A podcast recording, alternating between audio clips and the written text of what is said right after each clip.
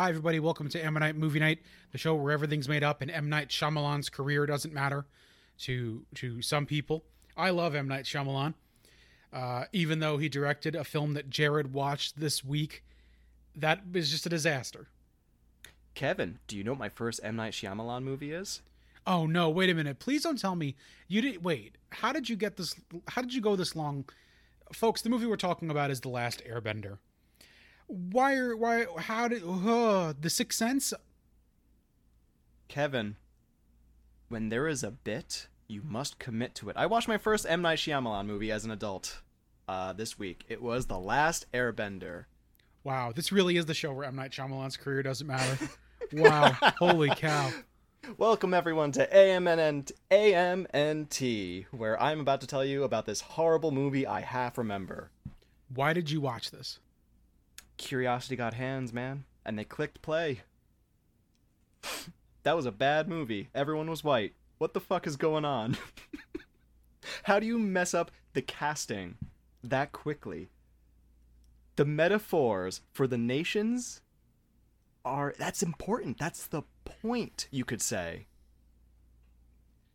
Starting off hot, Last Airbender, one star. Uh, whoops. I'm gonna go watch The Sixth Sense and correct that ASAP. Yeah, I watch his thrillers: Sixth Sense, Unbreakable, Signs, The Village, The Visit, Sure. Split, Glass. I think they're all pretty good. I think Old is going for really going for something.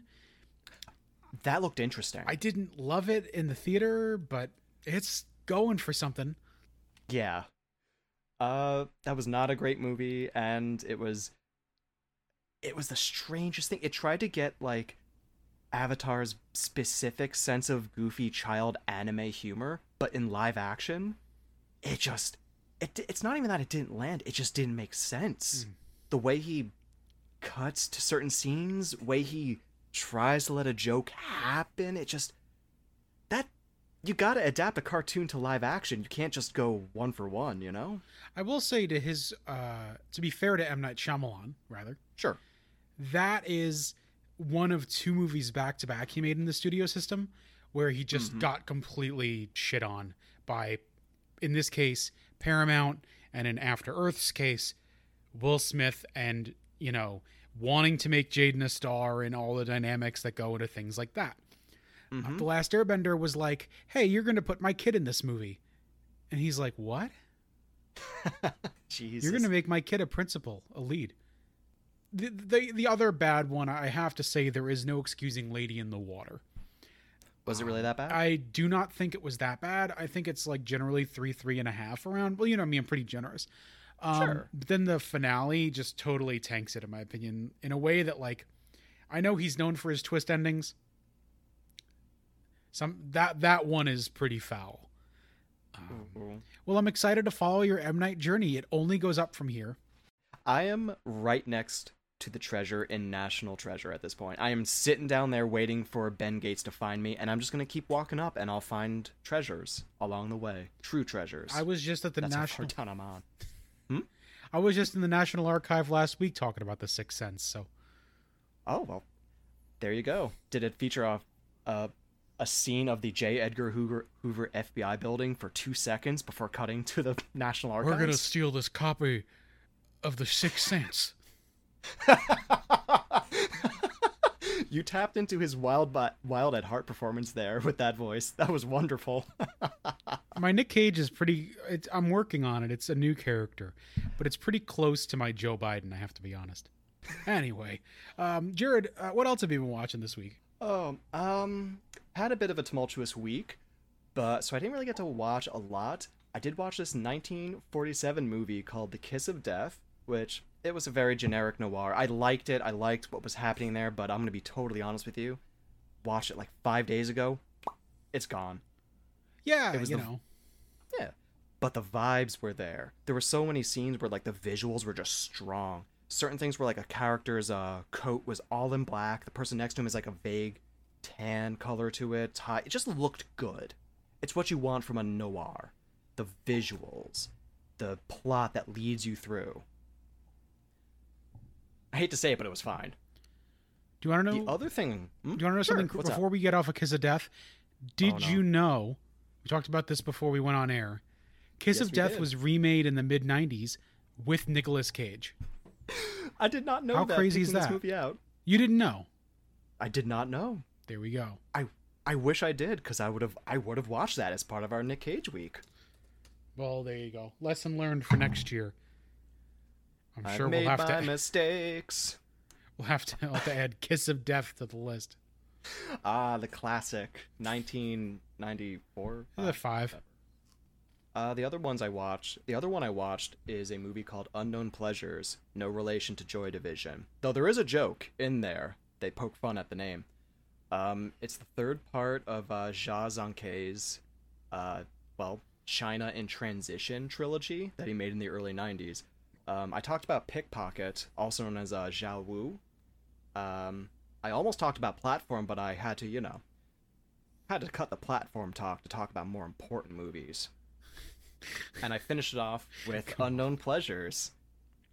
I went into this movie not quite knowing what I would get because it was his, it was his first digital film, and the Letterboxd description. Three disaffected youths live in Datong in 2001, part of the new birth control generation. Fed on a steady diet of pop culture, both Western and Chinese, the characters of Unknown Pleasures represent a new breed in the People's Republic of China, one detached from reality through the screen of media and the internet.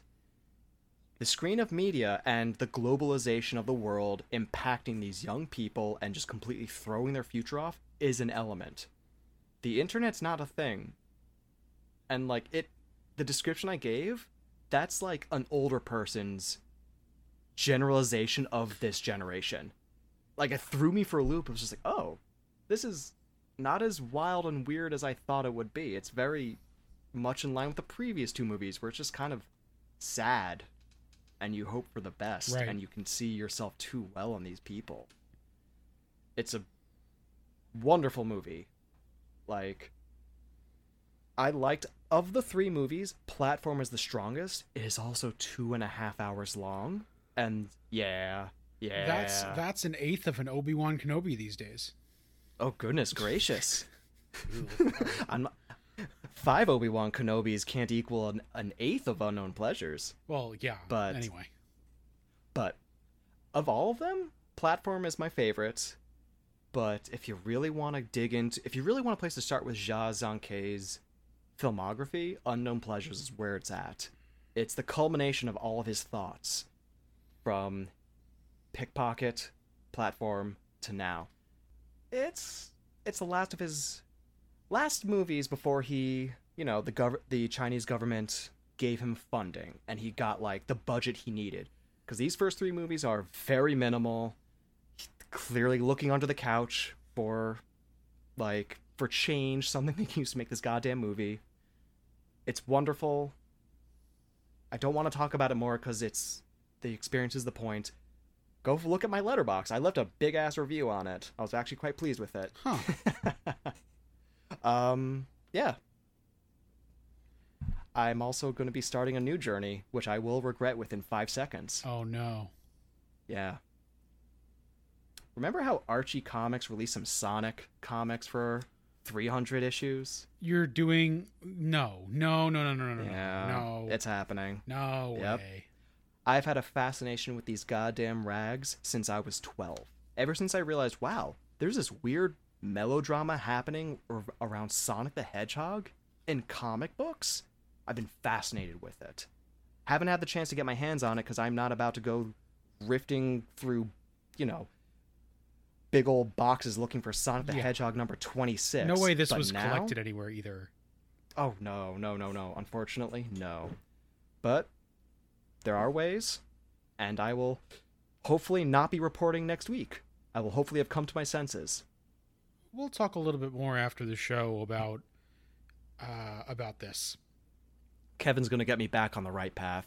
Kevin, what have you been watching, buddy? Quite the opposite. Unfortunately, quite the opposite. Yes. oh yeah. Look, I'm gonna subject you people to something horrifying. we'll talk. We'll, t- we'll talk about it.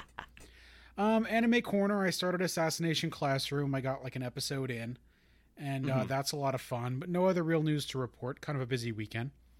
Sure. So- I went to the Roxy, my favorite theater in town, and saw the assassination of Jesse James by the coward Robert Ford, which, you know, if I were to do a jokey letterboxd review, it would be, uh, for the love of God, nobody show this to Sam Elliott.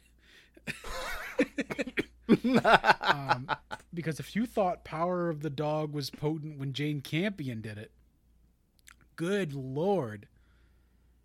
This is an insane, sprawling two hour and like over two and a half hour Western. You know, lately on the show, you've been using the phrase it goes down like water. And it Mhm. really did just flow completely through. I was hypnotized, I was transfixed by the Hell coward yeah. Robert Ford. If you think this movie is boring, you've never been afraid to do something at a point at which it would be awkward for you to be afraid, and then the moment passes, and then you do the thing.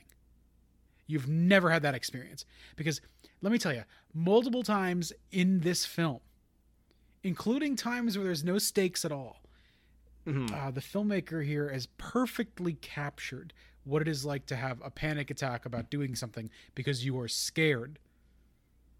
Right? Like you in a, in a way that can only be explained in a boring ign preview of a, of a superhero game you really feel like you are robert ford and that you are scared it's fucking awesome it's so good um, that's really you know there's And- there's way more to spoil about the film than I thought, uh, because they straight up tell you what happens in the title. Uh, but there's way more going on. Um, fucking what's his name? Uh, Haw- Jeremy Renner has a wig in this movie that should be put in jail. Jeremy Renner's wig is always hiding under a big like like uh remember uh, Clint Eastwood, Marty McFly in Back to the Future 3 got that big stupid hat. He had to wear that Yeah, big yeah. hat. It's it's yeah. it's hiding a shameful piece for Jeremy Renner. So, this movie has always been the unfortunate third wheel to two other movies that came out in 2007 that both happened to be neo noir westerns by some very great directors. Let's have the let's have the big question. How does it stack against them? I think that if you open your heart and your mind, you'll find that just like No Country for Old Men and There Will Be Blood are very different in many ways. Robert Ford uh, is different in a whole other set of ways, but in my opinion is just as good as those. And I mean, you know, very different film, but Michael Clayton that year as well. Just a crazy Mhm. year for for movies, truly. But I, I think it stands up, and I think it's underrated. I mean, I believe it. It's it, when you hold it up against the other two you mentioned, like Yeah.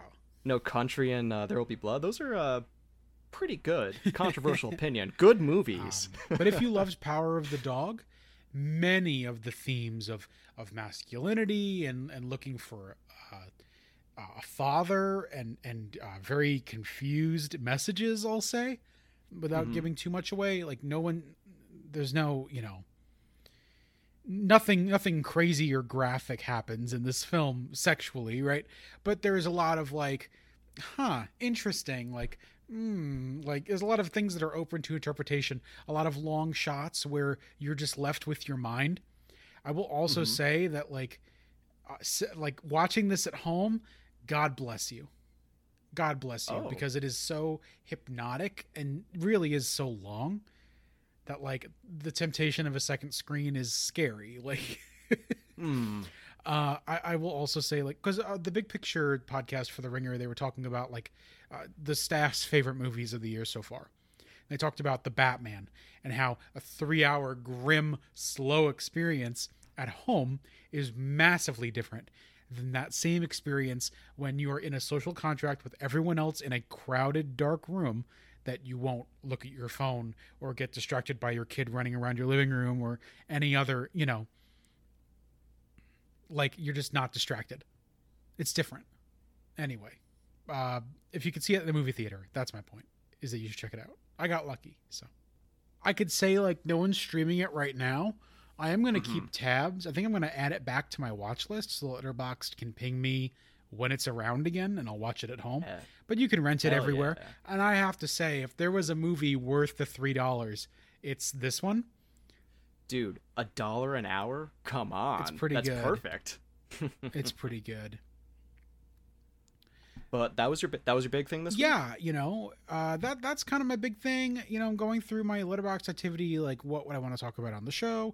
There's some stuff i want to talk about uh, on austin on monday certainly.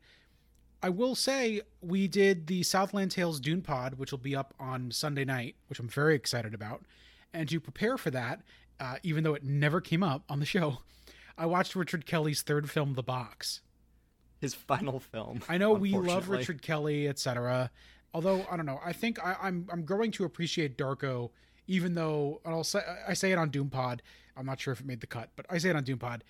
Uh, it's hard to come back. You gotta look at it in a different way. I have not seen the box yet. That is my failing. Oh, it's total. Uh, you know, Yeah. it, it the the box is Yeah. okay. If you haven't seen the box, it's Cameron Diaz doing a bizarre Southern accent that no one asked for, and James Marsden, who is somehow in this film. How I, I don't, you know. And they play a couple who's uh, in severe financial trouble. Frank Langella, literally, he's missing a piece of his face in this, which looks actually looks good. It looks good.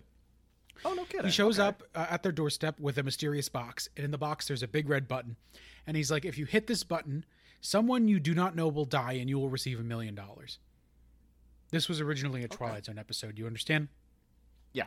That's a t- that is a Um, Twilight Zone plot right It's there. a Twilight Zone episode until it becomes a Richard Kelly movie. That's wow.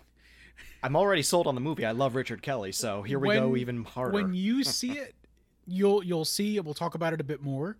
We're trying to Mhm. save a lot of the twists and turns and surprises. Um, but man, that guy really. There's something on like an at the existential level that guy cannot help himself with. Because there's stuff in Darko, a Liquid Karma, and Southland Tales, and all of the, all of the insanity that that allows. Mhm. Like, it's all the same shit, and it's all over the box. His second half as well. it's this insane fear of inevitability that just he starts with something normal that you can build off of and then he is afraid of the inevitable and it leaks into everything. With donnie darko it felt like it moved better because not better but it had a different feel.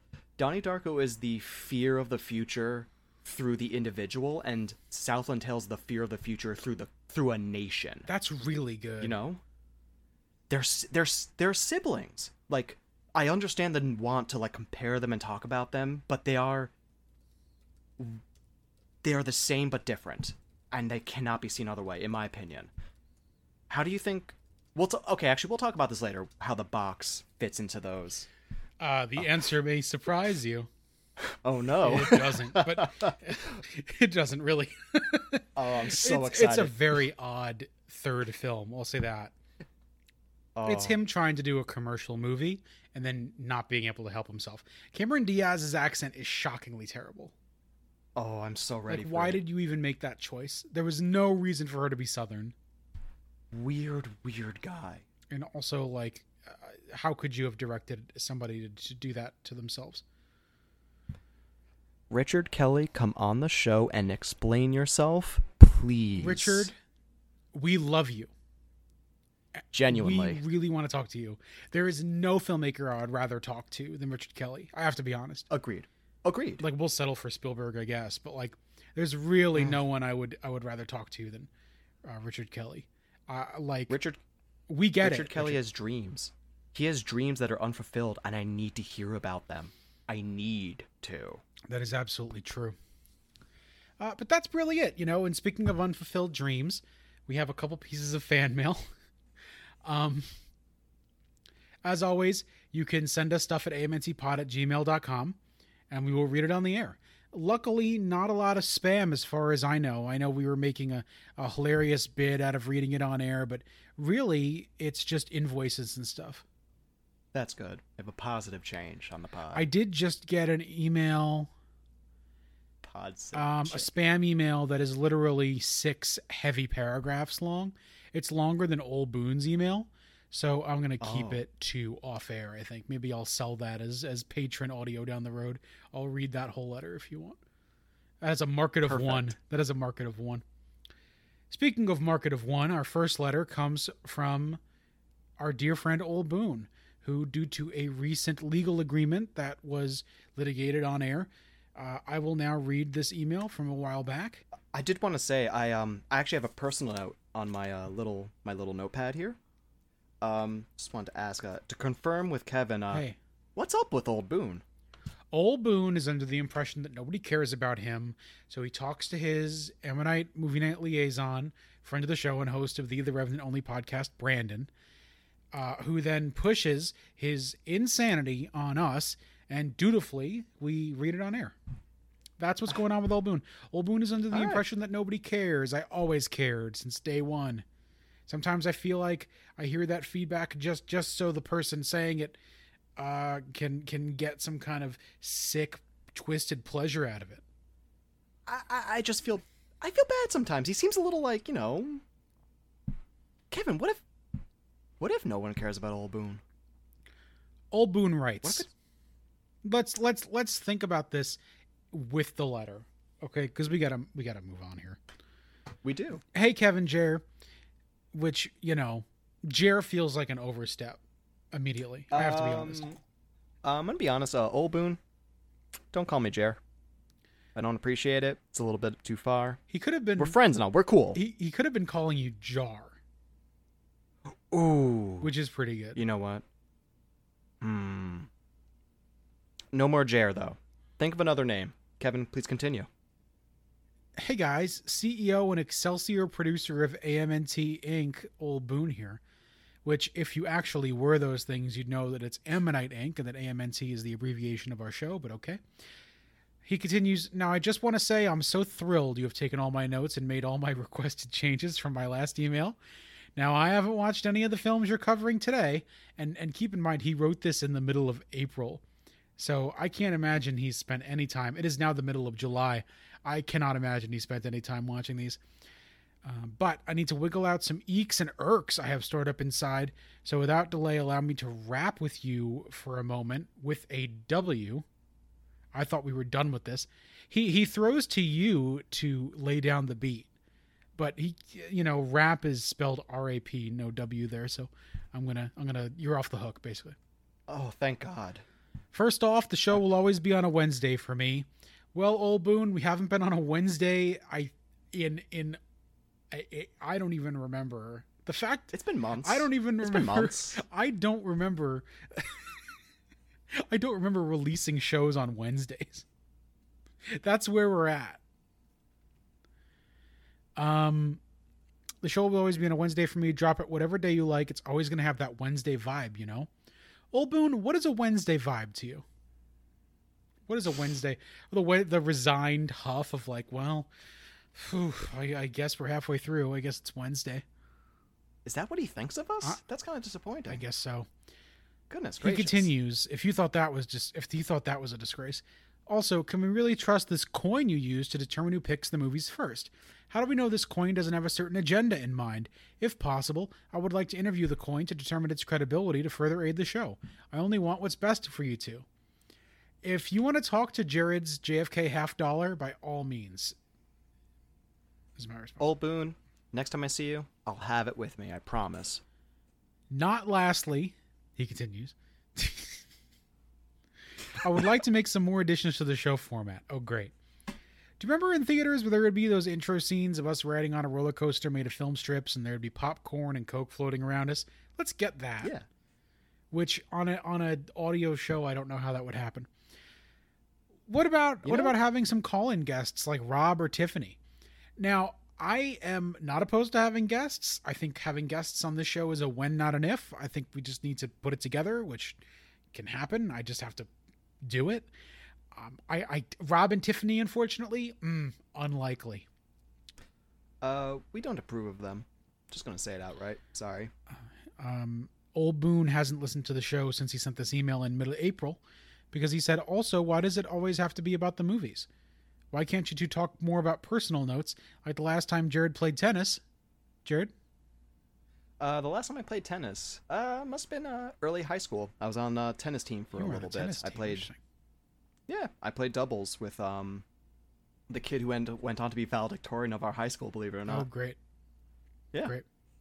There you go, old boom. Must have been fun. sounds like a real. Tr- or Kevin's last car, or fucking Jesus, come on, I'm almost at the end. Or Kevin's last car wash experience. Um, I, I don't think I have a car wash experience, to be honest. I don't think I've ever used a car wash. I've always washed my own car in my, my driveway. I haven't driven a car officially, uh, legally in five years, and in general in two years. So Old Boone's a little bougie. We wash our cars with hoses and a little soap and a sponge. Not from the kitchen. Yeah, my driveway situation every summer is like the Paris Hilton Carl's Jr. commercial. Uh, made manifest. So picture that in your mind as you rev this email. Lastly, we need to make the show a bit more profitable. I'm thinking we can construct a Jared's new sunglasses NFT. Now, this is how you know that this email was written in April.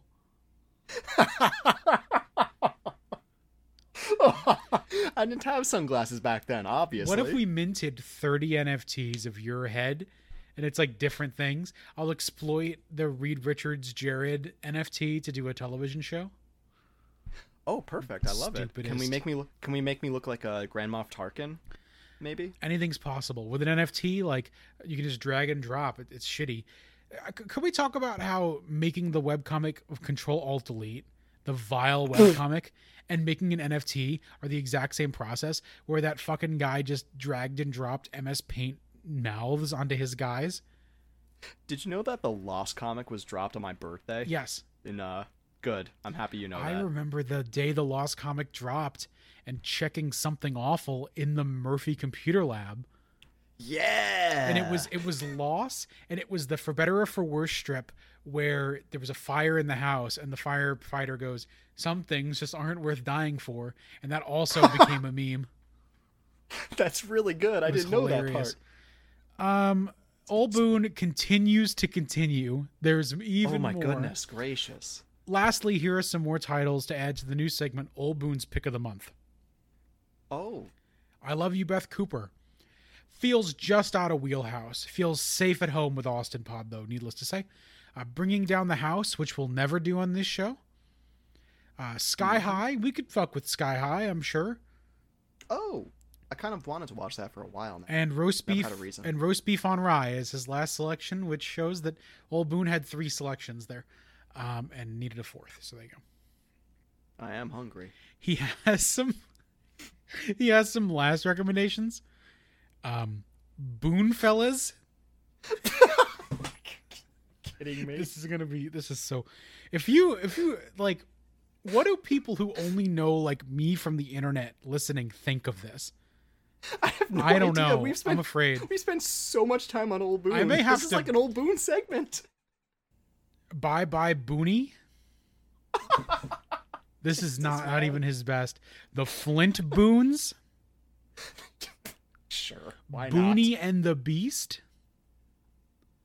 which is really good. Like, and and uh, lastly, Fifty First Boons. Wasn't the Boon the name of the the that awful disgusting sandwich at our local Yeah, everybody loved the disgusting store. sandwich. eh it was good. You know what I think probably goes down there these days? Drugs. Free speech rallies. oh, probably. And drugs. So, Old Boone, we read your letter. Hope you're happy.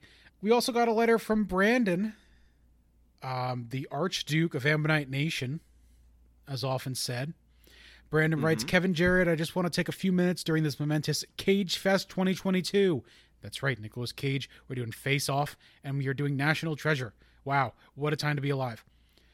mm-hmm. I want to take a few minutes during this momentous Cage Fest 22 to talk about Kev loving movies. Oh no, here we go. I watched National Treasure for the first time this week and had a blast. After it was over, I was typing up my letterbox review. A thought entered my mind. If I had watched this a year ago, would I even have liked it? Interesting. This got me thinking, and I began to scroll through my letterboxd reviews from the last six months, and it is littered for, with high ratings for movies that I would have scoffed at or stuck my nose up in the past. I think there is a direct timeline correlation between this trend and my interactions on Letterboxd, Discords, and podcasts with Kev. I think your unbridled enthusiasm for, well, anything movie related has helped shift my perspective. Brandon, uh, just before we got on air, I told Jared I would never cover MCU stuff again. So uh, I will say, ain't no river doesn't contain a bend. he continues, Jared, I don't know you, but hearing you on the pod and seeing some of your LB activity, I get the sense that you skew towards the more cynical side of life, similar to me. I think it's a real blessing that we have someone with Kev's outlook in our lives, and thank you as I blush for that. Um, the Kev loves movies button started as a gag, but has become more of a mantra for me as this year has gone on. This year has had its struggles and difficulties. A subtle change in my movie viewing mindset doesn't sound like something that would be earth shattering, but letting my guard down and finding more joy in the passion I hold most dear has had a profoundly positive effect. Thank you for that. Uh, just an observation I had. Love you guys doing with the show. The picks of summer have been so fun. I wish I could find the motivation or time to write in more often, but I'm always here enjoying the films and, more importantly, your discussion. Thank you, Brandon. That was lovely. And uh, don't let me peer pressure you into liking things you hate. The joy of He Web hasn't- 2.0 is that you get to live your truth. He hasn't peer pressured me into liking things. Don't worry. Oh, it's true. It's true. I've tried. Um, but thank you very much. but- I, I, I will say though that this year I have markedly tried to at least enjoy more things or embrace more things or, or you know, um, I don't go in as Oh. cynically as usual unless there's a reason to be cynical. Like the production is cynical. Yeah, that, but that makes sense. The only reason to go into something and expect to not like it is because you look in and go, oh, yes, this was made because this is the right time to make it with these people, with these characters. I'm talking about Obi Wan Kenobi. But, Brandon, I will say, same same thing. I've always tried to skew towards as cynical and pessimistic as I like to be. I try to go in with as open a mind as possible. If I know I'm going to hate something, I'm not going to bother. Yeah, I feel the same way. like I said at the start, curiosity got hands. That's why I watched The Last Airbender. I didn't go in to hate it. I went in because, Jesus, what is this? And I ended up not liking it because it's The Last Airbender. Are you fucking kidding me? but I will say, over the past almost year of doing this podcast, talking to Kevo about this, it's the same thing. It's like, oh, I'm opening my mind to more things. Just like, I keep, um, shoot. Here's one. I need to watch all that jazz. I know it's a musical and I know it's amazing, and each time Kevin brings up a musical, I think, damn, I really need to watch all that jazz. Among other things, even if I see, oh, this is a musical, I normally don't go for musicals. It's not my thing. Fiddler is a special exception. Sure. But when I see musicals, it's like, that's not my thing. But now, now it's like, oh, I wonder what this is. How will this affect me? Could this affect me? I want to see it. It's curiosity. Also, not gonna lie, I sent uh, Kevin a tweet from our favorite Don Hertzfeldt that he might be uh, his next project is a musical. So I have no choice but to like musicals from now on. Needless to say, there will be a time very soon on this podcast where it is time to right wrongs.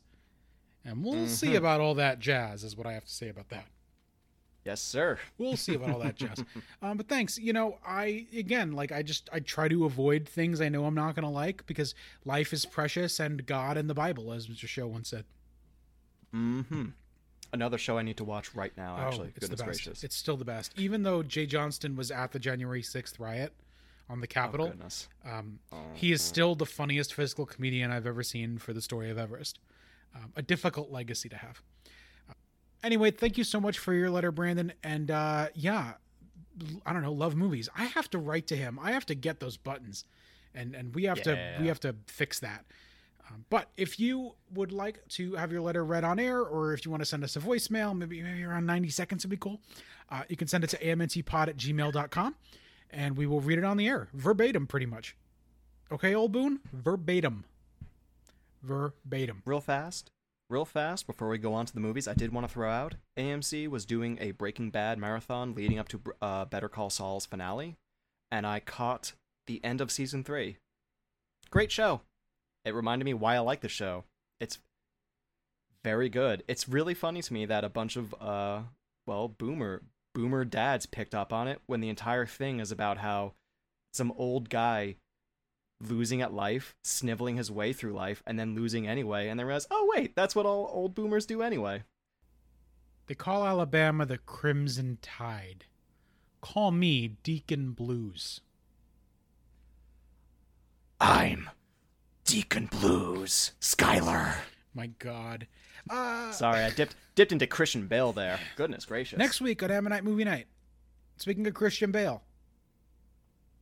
Correct me if I'm wrong. Next week, next Friday on the regular show, we are going to have our Coen Brothers week, Serious Men or Not So Serious Men. Uh, Barton Fink and the Hudsucker Proxy, quite a one-two punch of very interesting films by the Coen Brothers. So that's cool. Uh, also coming up at some point in July, I'm not sure when yet. Uh, Jared and I are going to talk about The Dark Knight for like 45 minutes. It's a 45 minute conversation that have we've been having since we were uh 16. Oh yeah, I mean, well, you know, Yeah. you guys know by now what the Ammonite format is, which is that we just talk about whatever, and whatever comes up is great. Um, again, like I said, I said it on Dune Pod, and I said it last week on the show. We talked about Star Wars Episode One and said Boba Fett, a character who does not appear in Episode One, more than we said Darth Maul. And that's the kind of show this is. We're like, we don't really want to talk about Darth Maul. We want to talk about this other thing. It's a conversation, really, more than like a point by point criticism. And uh, 41 minutes into the show, that's that's the show. And to be very fair, the coolest part about Darth Maul isn't him, it's the music that happens when he's around. To be very fair. that's true. I think Darth Maul is much cooler later, uh, without getting into too many spoilers. Mm-hmm. That's all. But- That's all. Like next week and and you know throughout July. But now it's time to celebrate Mr. Nick. Uh, I can't believe I lost it completely. Uh, folks, Nicolas Cage is one of the great American actors of all time. Uh, we love him very much, and we wanted to pay tribute to him uh, every year, maybe every summer. So I'd be here is the first Yeah, annual do it. Cage Fest. Uh, I had picked. Jared wanted to talk about Face Off, and I was like, "Great, we'll do Nicolas Cage." And I picked Mhm. A movie that I love very much with Nicolas Cage in it, but the co-star of that movie is embattled. And I was like, I don't really want to talk about that so much. So I decided, okay, we'll talk about National Treasure. The ultimate edutainment seventh grade movie ever. Oh yeah, like I found so so if you don't know, it's like Indiana Jones for babies. Basically, like they they he's Yeah. like, I'm gonna steal the Declaration of Independence, and then he does, and that's it. or is it another drops. clue? Or is it just another clue? Could you imagine? They spent so many years going, Where's the Charlotte? And they didn't think to go to an area in the ice where apparently you can see smoke from and just look around, just sort of squint. Nobody's better than Ben Gates. I really appreciate. So, how do you describe the plot of National Treasure? Um, They steal the Declaration of Independence aside. That is what we everyone knows. We all know. there's buried treasure. The founding fathers buried a treasure, and they put the map, or at least part of the map, or something, on the back of the Declaration of Independence. And Nicolas Cage and his posse are hunting the treasure. You have uh, this Justin Bartha, by the way. Brandon didn't say this in his lovely email, but Justin Bartha made him turn the movie off. Which He- is insanely He had to funny. come back. I, I, I, hope I didn't gaslight him into liking this movie. I had a lot of fun with it in a in a comforty kind of like you can see, you know, Sure. the, the the the huge CRT TV got wheeled in. Oh shit! Like it's gonna be one of those days. Oh fuck yeah! I can lie my head down and take a nap. Oh yeah, totally. Uh, I Mm-hmm. appreciated it like that. of course. But yeah so so justin bartha's like a sidekick and they're hunting this this national treasure basically um, it's not a particularly like groundbreaking movie i actually think the beat by beat is, is kind of boring except for the stealing of the declaration but that happens r- way up front That that movie that part feels like I wrote this in my notes. This movie feels like it should be three hours with how much ground they cover. I looked down and realized, oh, they they have they're decoding the um, map on the back of the Declaration of Independence. I realized, oh, it's we're halfway through the movie. This feels like a third happened. I we're what about? There should be more. There should be more steps to get to this convoluted end. Yeah, it's true. It's true. Well, along the way, you have like this kind of crazy ensemble, right? You have Chris Plummer as Grandpa, which was quite odd. I, I was not prepped for Chris Plummer to show up. You have uh, Harvey Keitel reprising his role from Pulp Fiction. Mm-hmm. He's the wolf. What is that about? Why is the wolf just in this children's film about jumping around the National Archive? It's funded by Disney. He got them big bucks. He got money, cash. Let me tell you, Jon Voight. Five thousand dollars cash. What? I don't think Christopher Plummer got five thousand dollars to show. I think he got a bit more than that. Maybe that's his day rate. um, also Jon Voight playing uh, Nicolas Cage's dad, which Yeah. was okay. This is the thing that actually stuck out more than like literally the plot of the film. Is Jon Voight's character? Oh, it's just another clue, huh? This is this is the Declaration of Independence. I love I love how low security that was though. Like, what have you got there? What have you got there? And he lifted up the declaration to read the front, and then you see in us his some- mind's eye like the clicking of it. It's like, All I'm thinking about is, man, he had pizza grease. He he had pizza. There's pizza grease on the Declaration of Independence. can I just say also that if if the founding fathers were around today, Ben Franklin would have gotten pizza grease all over the Declaration of Independence. Sorry, That got me good. Holy crap. I mean it's true. It's true. It just caught me. That was really good. Holy shit. Right? Like I don't know. Continue. Um, you know, it's it's not perfect. I think No. objectively it's in the threes. But again, Yeah. like it rides high on the vibe.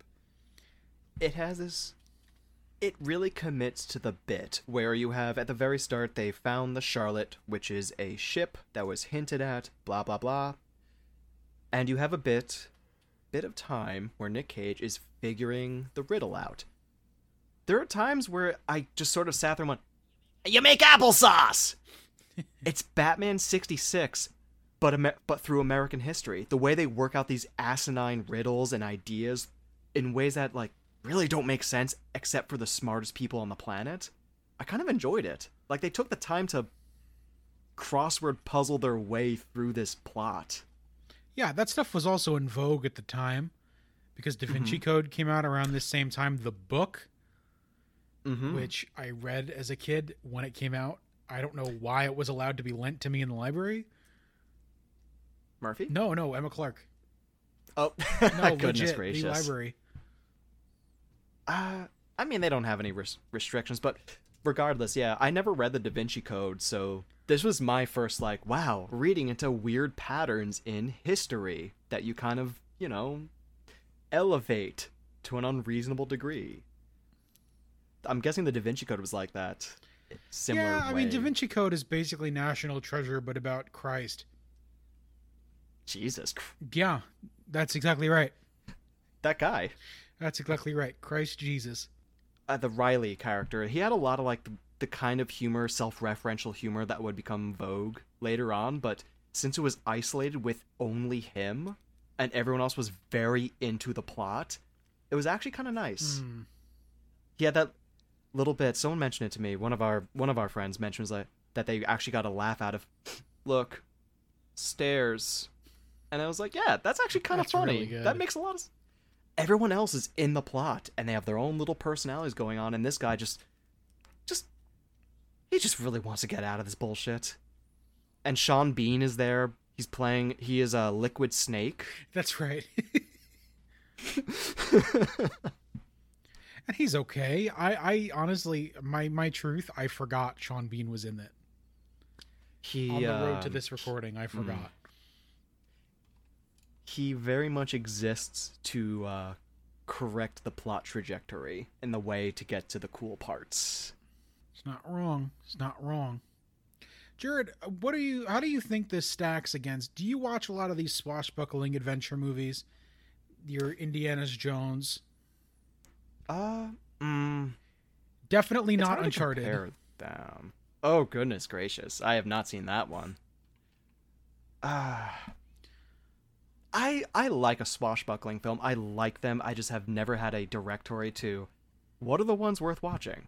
Obviously, John Carter of Mars in 2012. Yep, coming soon here. to Ammonite Movie Night. One day, one day we will do John Carter, and we will redeem John Carter. Hell yeah. But obviously, when you compare it to Indiana Jones, you can't do that. You just can't do that. It's Indiana Jones. No, I mean It I- exists. Go ahead. I was gonna say it just exists in a weird area of it does enough swashbuckling, and everyone is quickly repeating pieces of American history so fast that we're all familiar with, but maybe we don't have enough information on that. It's engaging. You hear Ben Franklin, and he talks about his glasses, and you go, "Oh, Benjamin Franklin has glasses. Interesting." Right. And then you get into the weird stuff. It's it's set up very well. It also creates, you know, and and like like the the way the information is given to you and the casting of Nicolas Cage give you a double plausible deniability of like, oh well, this guy's just crazy anyway, and this Mhm. isn't real, so who gives a shit? Cage Yeah. is also playing a to kind of zone in here. Cage is playing it. His charm is very strange. he's the way they try to set it up the charm is that he's passionate to a point where he's adapting that kind of the kind of people they were. There's the scene where they're changing and ex- the two characters are changing. Nick cage and his love interest are expositing at each other. And she says people don't talk like that as which is something another character said earlier in the movie. And it really surprisingly gave off the sense that nick cage's character cares that that honestly sold it. It's kind of like how Dale Cooper works for the FBI, but you still like Dale Cooper. Sure. Well, yeah. Nick Cage, Nick Cage loves American history, but he's not. Yeah, I get it. I get it. I get it. Mm-hmm. Can I just say also on this same vein that the scene where Nicolas Cage is just reciting the Declaration of Independence is is is what shitlords on the internet call kino cinema. I don't think anything I'm gets right better. here, Kevin. I don't. I'm right here, Kevin. God damn it. I don't think anything gets better than like listening to him recite the Declaration, and then it goes to the Declaration and starts to show the writing of it, like or not. Mm-hmm. Sorry, not show the writing of it, but like show the the words printed on the parchment. Just mm-hmm. absolutely great. Ooh, one thing does beat it. I can tell you this. Nick Cage reciting the alphabet. Yeah, that's fair. That is the best. Everyone has seen that part. They've never seen that movie. Alas. Yeah, I don't know. Well, you know, that's a whole thing. You know, that's that's one of these things where, you know, I is Vampire's Kiss my Morbius? You should watch it. I should watch it. I've watched it. Uh, it's Nick Cage gets to do some of the most expressive acting he and most other actors will ever do. He's very reined in here. He's he. You can get this. You get the sense in this movie that he's tempered. Oh yeah, he's he's got a really weird font on. It reads Mhm. it's it's pretty much the action lead of four to five years after this. Not as quippy as the Marvel characters, the the, the you know Iron Man Sure. flavor. Mhm. Uh, not as death defying as like an Ethan Hunt, but Mhm. somewhere in the middle of that spectrum. But also Nicolas Cage, so it's kind of insane. it all- it worked like that combination because I mentioned before he's really passionate. You get the sense that he's passionate, that he lives for and breathes in this world he's researching. And his death-defying antics, they don't read it as him being a an adventure lover. It reads as him doing whatever it takes to get to his goal. Right. And I like that. That's like nice. you feel like It's a it real was Nicolas personal Cage thing. in the scene in the National Archive where he's talking with the historian character. Mhm. It really does feel like it's just Nicolas Cage talking to you about how much he loves uh, history and the Declaration of Independence and all this, this Abigail Chase uh, Mm-hmm. Great name, by the way. Abigail Chase just flows off the top. A lot of really strong, like strong, you know, family action names. The Gates Yeah. family, Riley Poole, Mhm. you know, Sadusky. Hey, do you think, uh, Sadusky, right? Uh, uh, Harvey Keitel's character? Hey, like that? Do you think um the writer for this liked Spider-Man? He named one character Ben and the other Riley. What do you think about that? I don't know what even to say about this because, like, first of all, the audience who would get that joke, they turned it off when they realized I wasn't going to talk MCU ever again. They gave up. Look, man, when I saw this, we were uh taking we were both the two of us were reading those blocks of Stan Lee Spider-Man books Oh, I love from that. from the library. oh, I I still love that. That was that's way better by the way. Those like phone books way better Mhm. than like the digital file on Marvel Unlimited. And Oh, even of better course, than like of my my big hardcover uh Omnibuy are nice.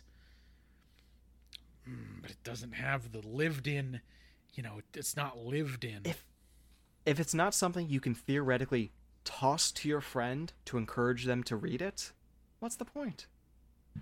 But that is beside the case. National Treasure I watched when I was a kid. I'm I love history.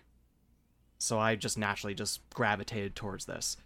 It's fun. It's cute. yeah. It's nostalgic in a way. it's not you know it, it's look if i were born in 1996 or or two, 1990 if i were born if i were my brother's age this would be my Sure. jumanji mm-hmm. you know what i mean Yes.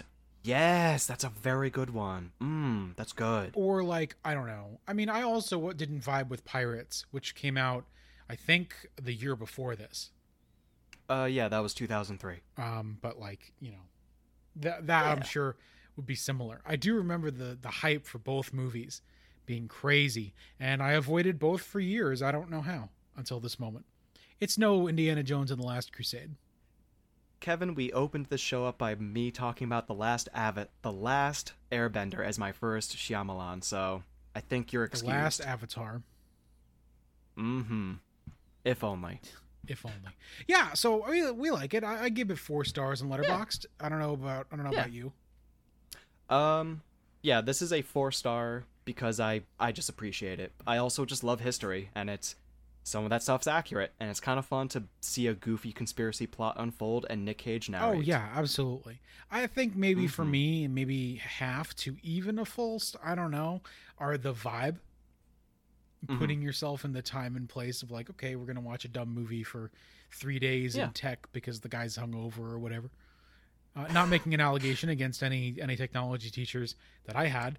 Uh, they were all actually really lovely and very on point grown adults. Um, Yeah.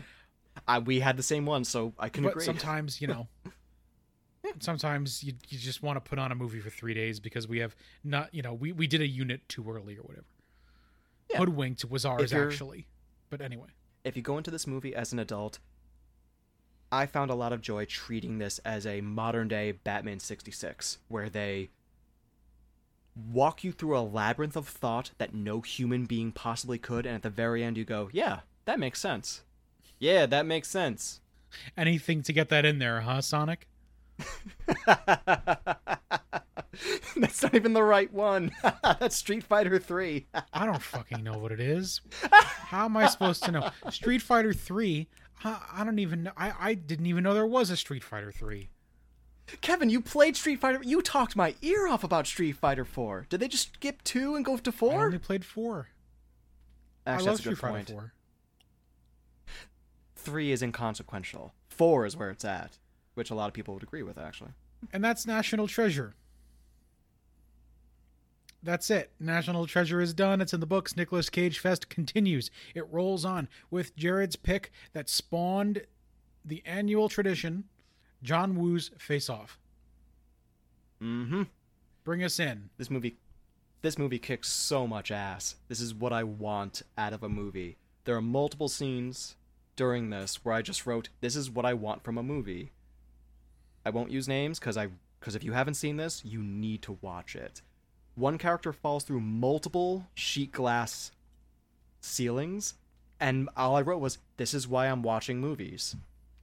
The opening. This isn't a spoiler, but it's John Travolta drives a very big car at an airplane, and he only veers away because he realizes one of his friends is in danger. Not because he is challenging a he's playing chicken with a plane, it's because oh, that person's in danger.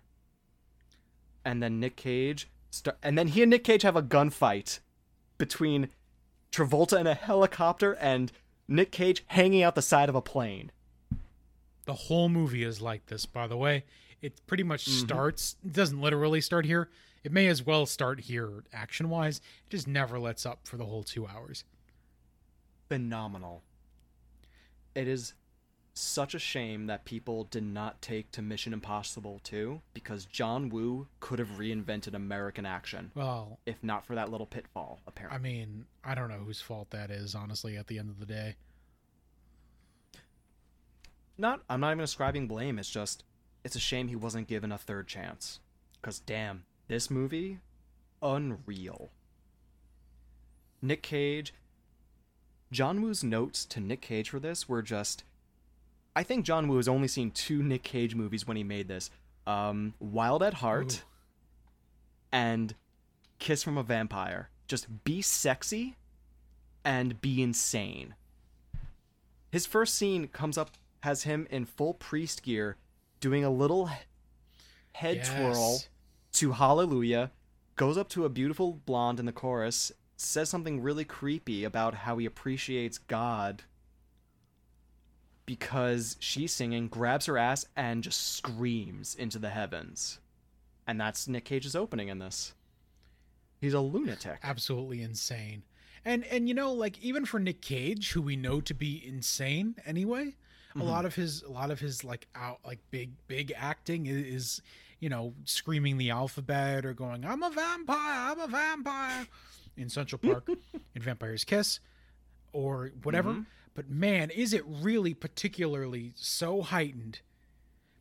I have a conspiracy theory about this actually. I was going to bring that up. Um, before we do, this is another conundrum of a plot to get through. Mostly because they literally they change bodies. Well, his And- face gets taken off. Oh, yeah, that's what I meant. I think. But Kevin, would you mind going through the plot? Oh my god. Okay. So there's there's these two guys, right? John Travolta's character Sean Archer, Nicolas Cage's character Castor Troy. Hell yeah. Okay. Amazing. Um, Castor Troy tries to kill Sean Archer. That's where, where what this priest situation is. Okay. And the bullet kills his son. Mhm. but it goes through Archer's chest. So he is alive, but his son has been killed. Then the, we get into this insanity where where Archer's team they ambush Castor, who's with his younger brother in an airstrip. Mhm. Then he is knocked into a coma and brought into some kind of underground lab, and the, his face is switched with their their faces are switched.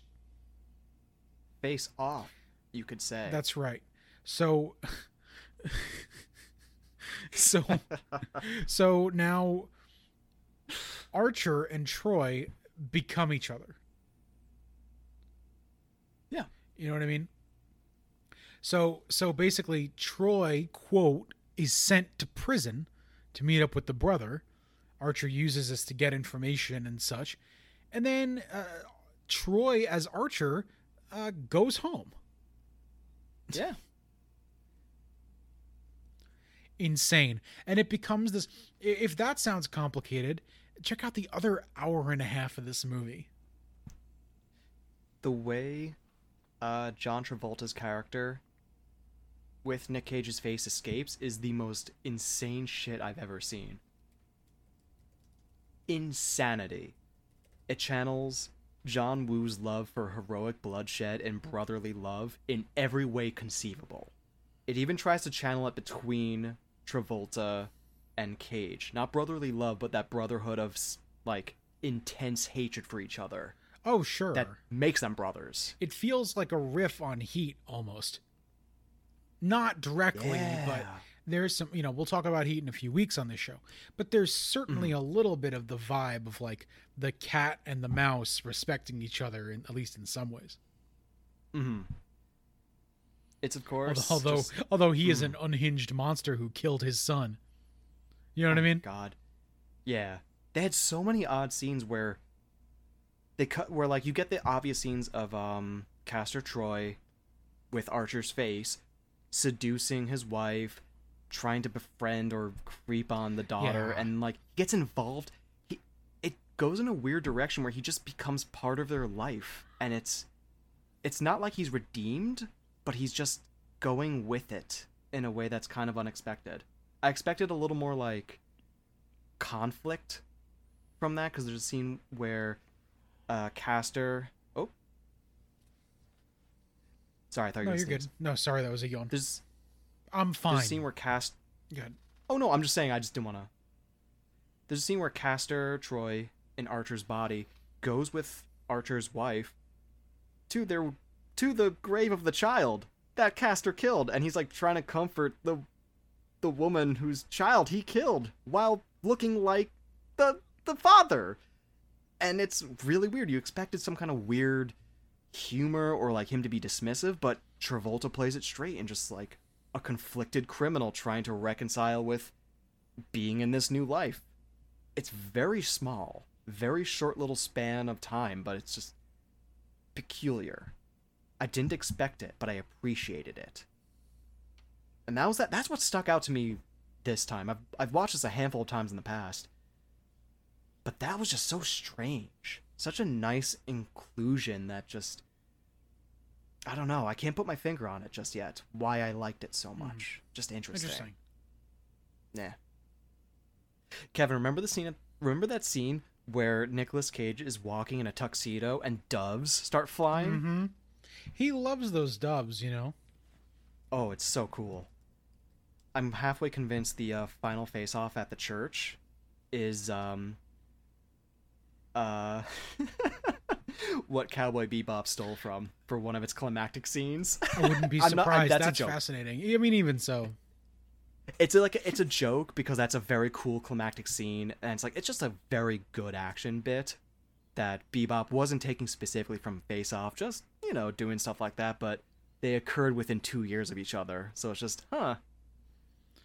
Shinichiro Watanabe, I too like John Woo.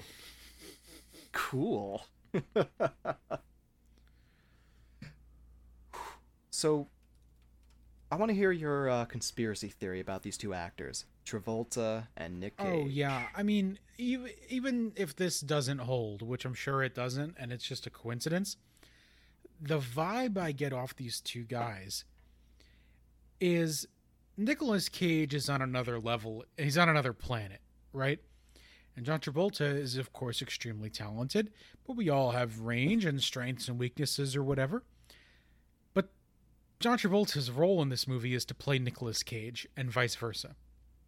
Mhm. So, my big theory is that the reason that Nicolas Cage is this crazy in this movie is so John Travolta can become a cartoon and have it be Mhm. fine. Period. I Like, what an amazing way to just give another actor total leeway to just go off. Mhm. I don't know if it's them. I don't know if it's John Woo. Could be possible. I I don't. I don't really know where this came from. But as a viewer, you can see, oh, he's giving Travolta leeway here to just flip his lid and go crazy in the second half or whatever. all the above. I think it's all the above, honestly. It's awesome. Just phenomenal. Nick Cage has those sad, sad, doughy eyes that always look like he's ready to cry, but he can also do that scene where he looked in the mirror and then turns around. And then he gets socked in the face. he has that insane range where they definitely talked it over. For Wild by Heart, uh, Laura Dern and Nick Cage went to Las Vegas so they can actually get into character and like figure out their roles. Do you think John Travolta and Nick Cage went to Las Vegas together? No. Oh. They go to L.A. No. I think the closest thing that, like, I don't know, maybe Nicolas Cage watched Michael, which was one of Travolta's new films at the time. He just circumvented Pulp Fiction and went straight to Michael. Yikes, Michael. yikes, Michael. When are we doing Michael on the show? Um, coming up next week. Oh my god, no. uh, Kevin, what's your familiarity with John Woo? I have seen Face Off. I watched Hard Boiled over the weekend because 70 millimeter is doing it and it's on YouTube. Sick. I'm pretty sure that that's it.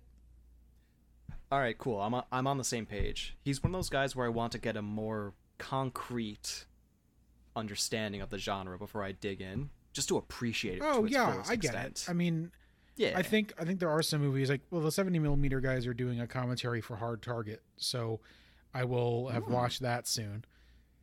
Hell Broken yeah. Arrow is beloved by a lot of people. Got Christian Slater. I gotta watch that. Uh, better Tom- uh, a better tomorrow has been on my list for a zillion years, but I've just keep pushing it off. It's another Woo film. That's Wonderful. one of those. Watch, they'll do a Mhm. series at Film Forum. and It'll come and go for two weeks, and we won't even know about it because half the shit goes on at two thirty in the afternoon on a Wednesday. I too am upset that I did not get to watch Shin Ultraman at 2 p.m. on Monday I'm or some crap fuming like that. about that, Jared. I am a furious. They they had that a one screening with the. Q and A with whoever, Mhm. and then oh well, we're doing one more showing at three on a Monday, and you took the day off today for no reason. It turns out, and you could have gone to that, and you can't. That sucks. I'm gonna hurt. That hurts. Yeah. Mm. This movie touches on something I found very interesting that should go more explored. Very specifically, a five minute sequence where Castor Troy, Sean Archer switched faces and they're living each other's lives, and Castor Troy is in hell jail and Archer is living his best life. like the best version, and it's just like that's an actual nightmare of I can't prove I'm me and this guy's running around with my face. Right. That's like an like that's a I don't know, that's like a very specific fear I've thought about and let's not feasible because we don't have face replacing technology, but damn. That's kind of super identity crisis kind of crap. It reminded me of um Deep Cover in a way Interesting. like there was a certain point I think with um with uh Nick with um excuse me. There's a certain point where Nick Laurence Fishburne. too many names. Laurence Fishburne. I know, I know, and that's not what I'm going. There's a certain point where Sean Archer with Nick Cage's face, he has to get into the role and sell it, and he's not doing a great job, but he's doing his best.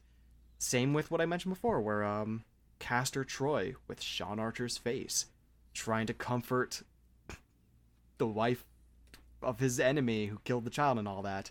I wanted him to get a little more into that. I really like that aspect of living another person's life and trying to replicate it to some degree and I'm happy they touched on it. That's just a really weird thing to get into. Being a turbo FBI agent and then suddenly you're in jail and now you have to be the you have to act like the worst person on the planet. They like graze the surface of it. And I, I'm a big deep cover fan. I just ordered the Criterion version the other day. It's good. Yeah. But yeah, just wanted to note that little connection I thought of. Yeah, that's interesting. I have to watch Deep Cover again to kind of make that connection. That's Goddamn very right interesting. I really enjoy that movie. Larry's great. Yo, it's got Larry, it's got Jeff. What else do you need? It does have Jeff. It has Jeff, dude. Oh yeah, yeah. Jared, Oh, also, oh, the action's amazing. It's John Woo. Come on, mind five out blowing. of five. Mind blowing. The first one of the first scenes has um both Nick Cage and John Travolta doing the throw themselves to your to the side, firing with two pistols. So you know, best shit. Slow mo. It's the best. What What do you think is accomplished? They do this a lot in in Hard Boiled as well, and obviously it's a choice, etc., etc. If you throw your body like that, do you Mhm. really think it doesn't make you just a giant, very easy moving target that will land in a place for even a second too long? Kevin, I've watched too much anime. It's too goddamn cool. It's just so cool. Fair enough. Fair enough. Place it. Everyone, if you like John Woo and you want to experience the feeling of throwing your body and it goes slow motion, play Sleeping Dogs. Uh, yeah, Sleeping Dogs is awesome. I love John Woo's Stranglehold, though. Do you remember John Woo's Stranglehold?